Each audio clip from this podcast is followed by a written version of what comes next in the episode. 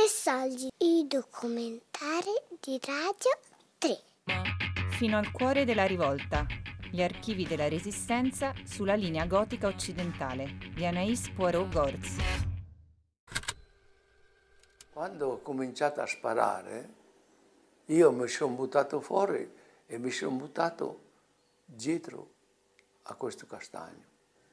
Loro, difatti, io sono rimasto ferito a questa spalla sinistra perché mi speravano e le palotte andavano contro questo castagno. Poi sono rimasto ferito e io nella rampa che va in discesa mi sono buttato giù a rotoli, giù, giù e sono andato a Colesino, che è il paese di fronte.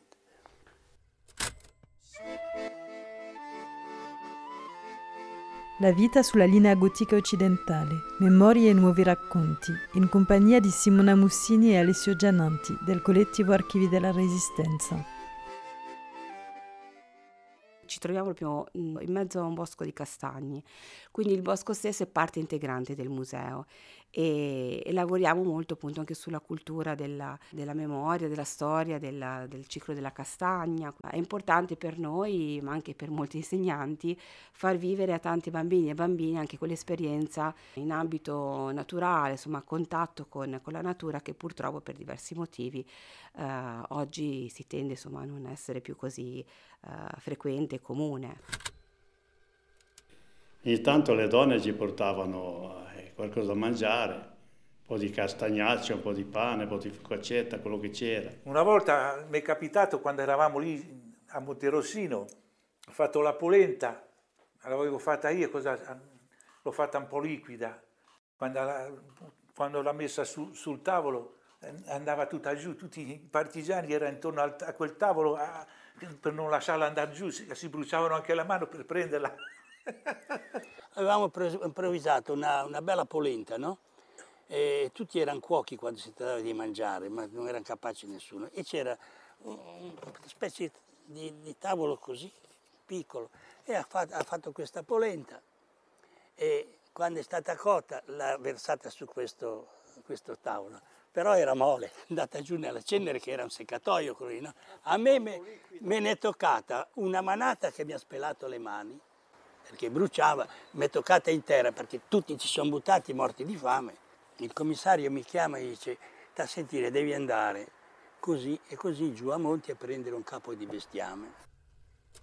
Nel nostro lavoro di ricerca e di utilizzo delle fonti orali si è sempre cercato di, di indagare su tutti quegli aspetti antropologici del vivere, come il cibo, eh, la morte, ad esempio abbiamo documentato diversi funerali partigiani e il rito di doppia sepoltura.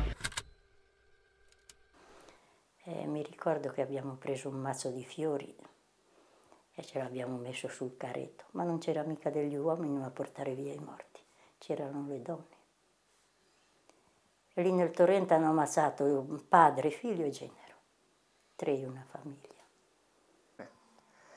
È stato 22 giorni nel bosco che nessuno si sapeva niente. Dicevano, eh, partigiani sono passati il fronte, sono andati via.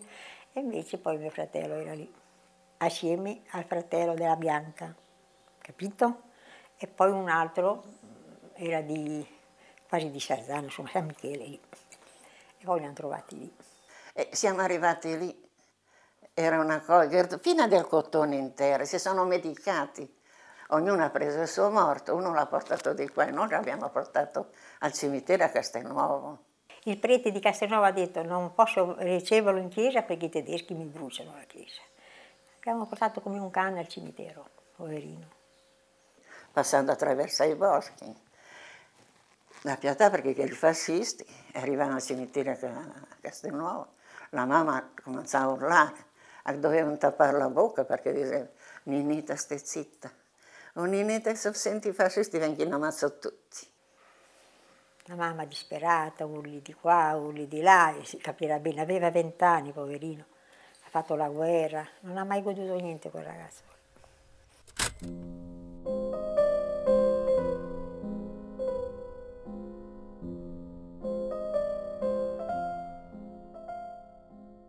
ma anche la paura e perché no, proprio anche la dimensione onirica. Infatti a un certo punto ci siamo accorti di non poter non chiedere ai nostri intervistati i loro sogni, sogni che facevano sia in tempo di guerra ma anche, ma anche quelli di oggi. Quindi non, non ci siamo soffermati troppo su quel racconto epico, ufficiale, eroico della resistenza, ma siamo andati oltre.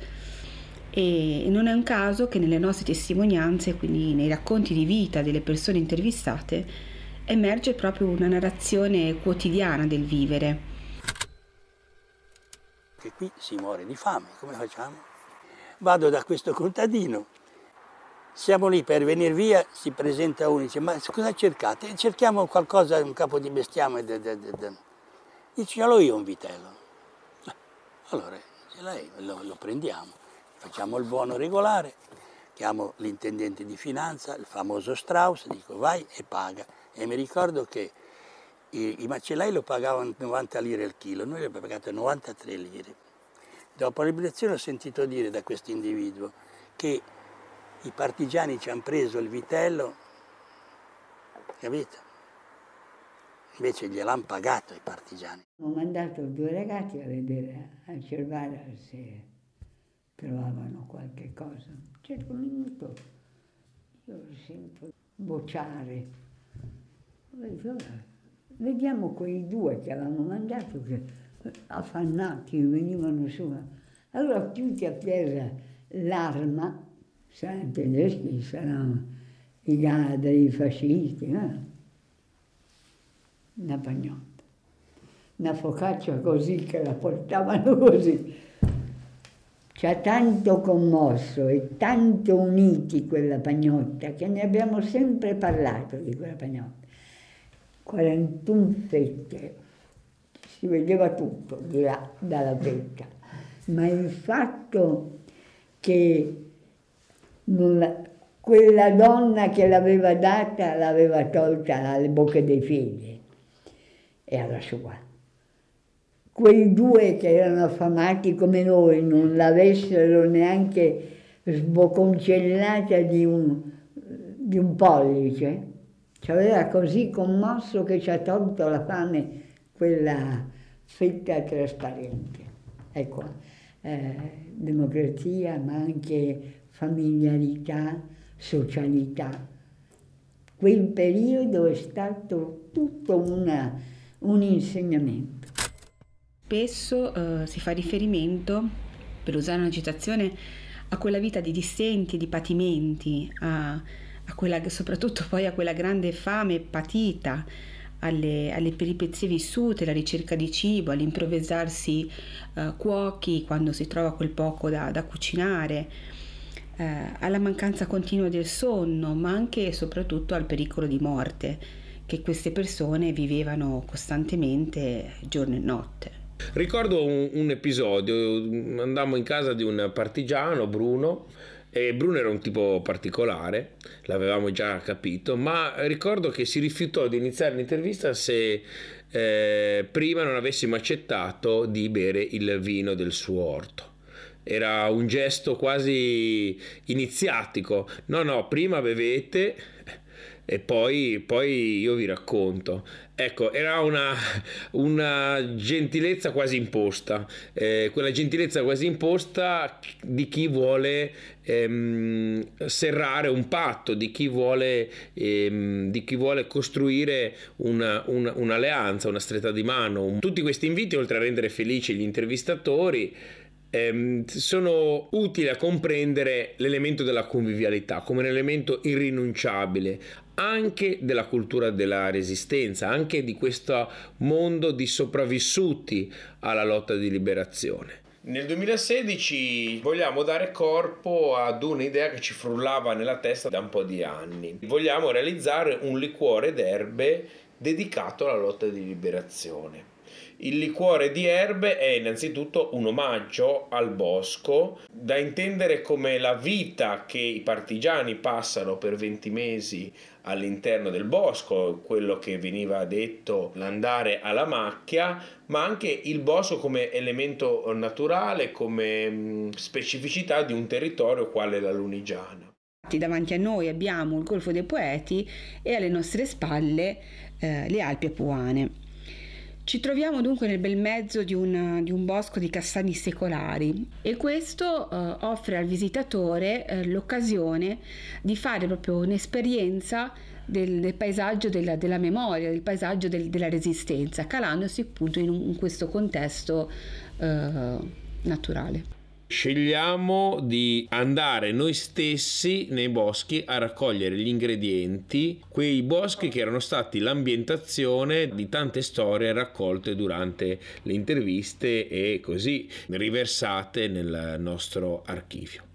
Allora, quali sono questi ingredienti? Innanzitutto non può mancare l'elemento principe di tutta la dieta partigiana che nei boschi della Lunigiana in particolare è, è costituita dal cosiddetto albero del pane, cioè dalle castagne, dalla farina di castagne, che è stato il sostentamento principale delle popolazioni di montagna, ma degli stessi partigiani. Le montagne danno marmo, ma non danno pane e di conseguenza eh, cosa succedeva?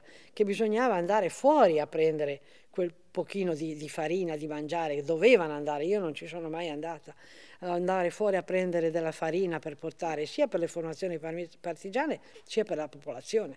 Eravamo proprio a mangiare solo farina di castagne e con quella ce n'era abbastanza. Infatti io mi ricordo di aver mangiato mattina, mezzogiorno e sera sempre farina di castagne, cucinata in un modo, cucinata nell'altro, il nostro vitto era quello lì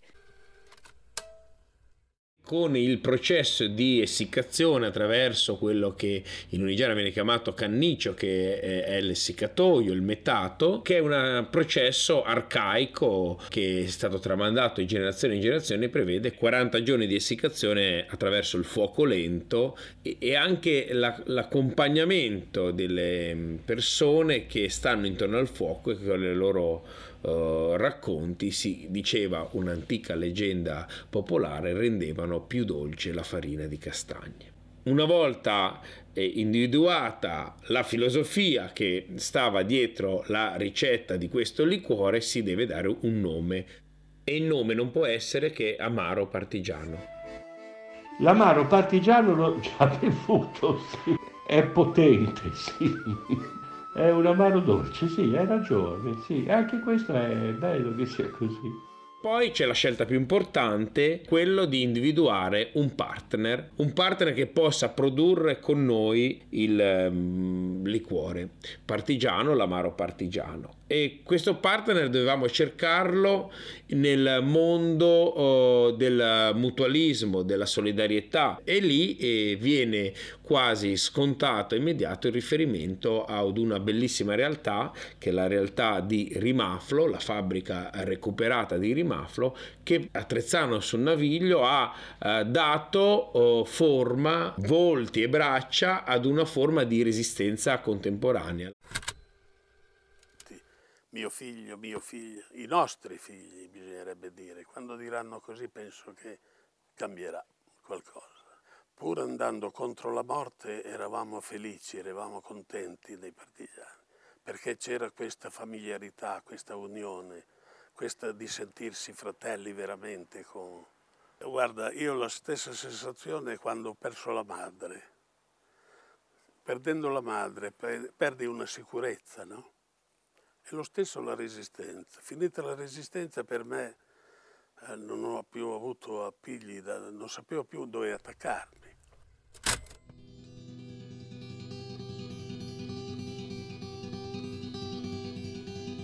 Vorrei dirtelo tutto d'un fiato e gridartelo questo mio amore, come grida il bambino che è nato, come grida la gente che muore, come grida chi si è ribellato. Questa puntata è stata realizzata con le testimonianze di Ernesto Parducci, Carlo Tareni, Laura Seghettini. Iginio Malatesta, Dario Gabrielli, Armanda Marche, Gemma Tenerani, Diomira Corsi, Giuseppe Albericci e la partecipazione di Maurizio Maggiani. Come parla di un mondo migliore, chi vuol render migliore sto mondo, come parla chi vuol risvegliare la coscienza di un popolo stanco.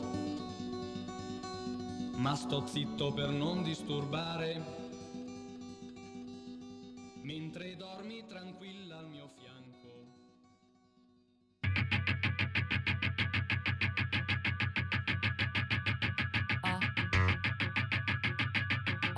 Fino al cuore della rivolta. Gli archivi della Resistenza sulla linea gotica occidentale di Anaïs Poirot-Gorz. Tre Saldi è un programma a cura di Fabiana Carobolante, Daria Corrias, Giulia Nucci. Tutte le puntate sul sito di Radio 3 e sull'app Rai Play Radio.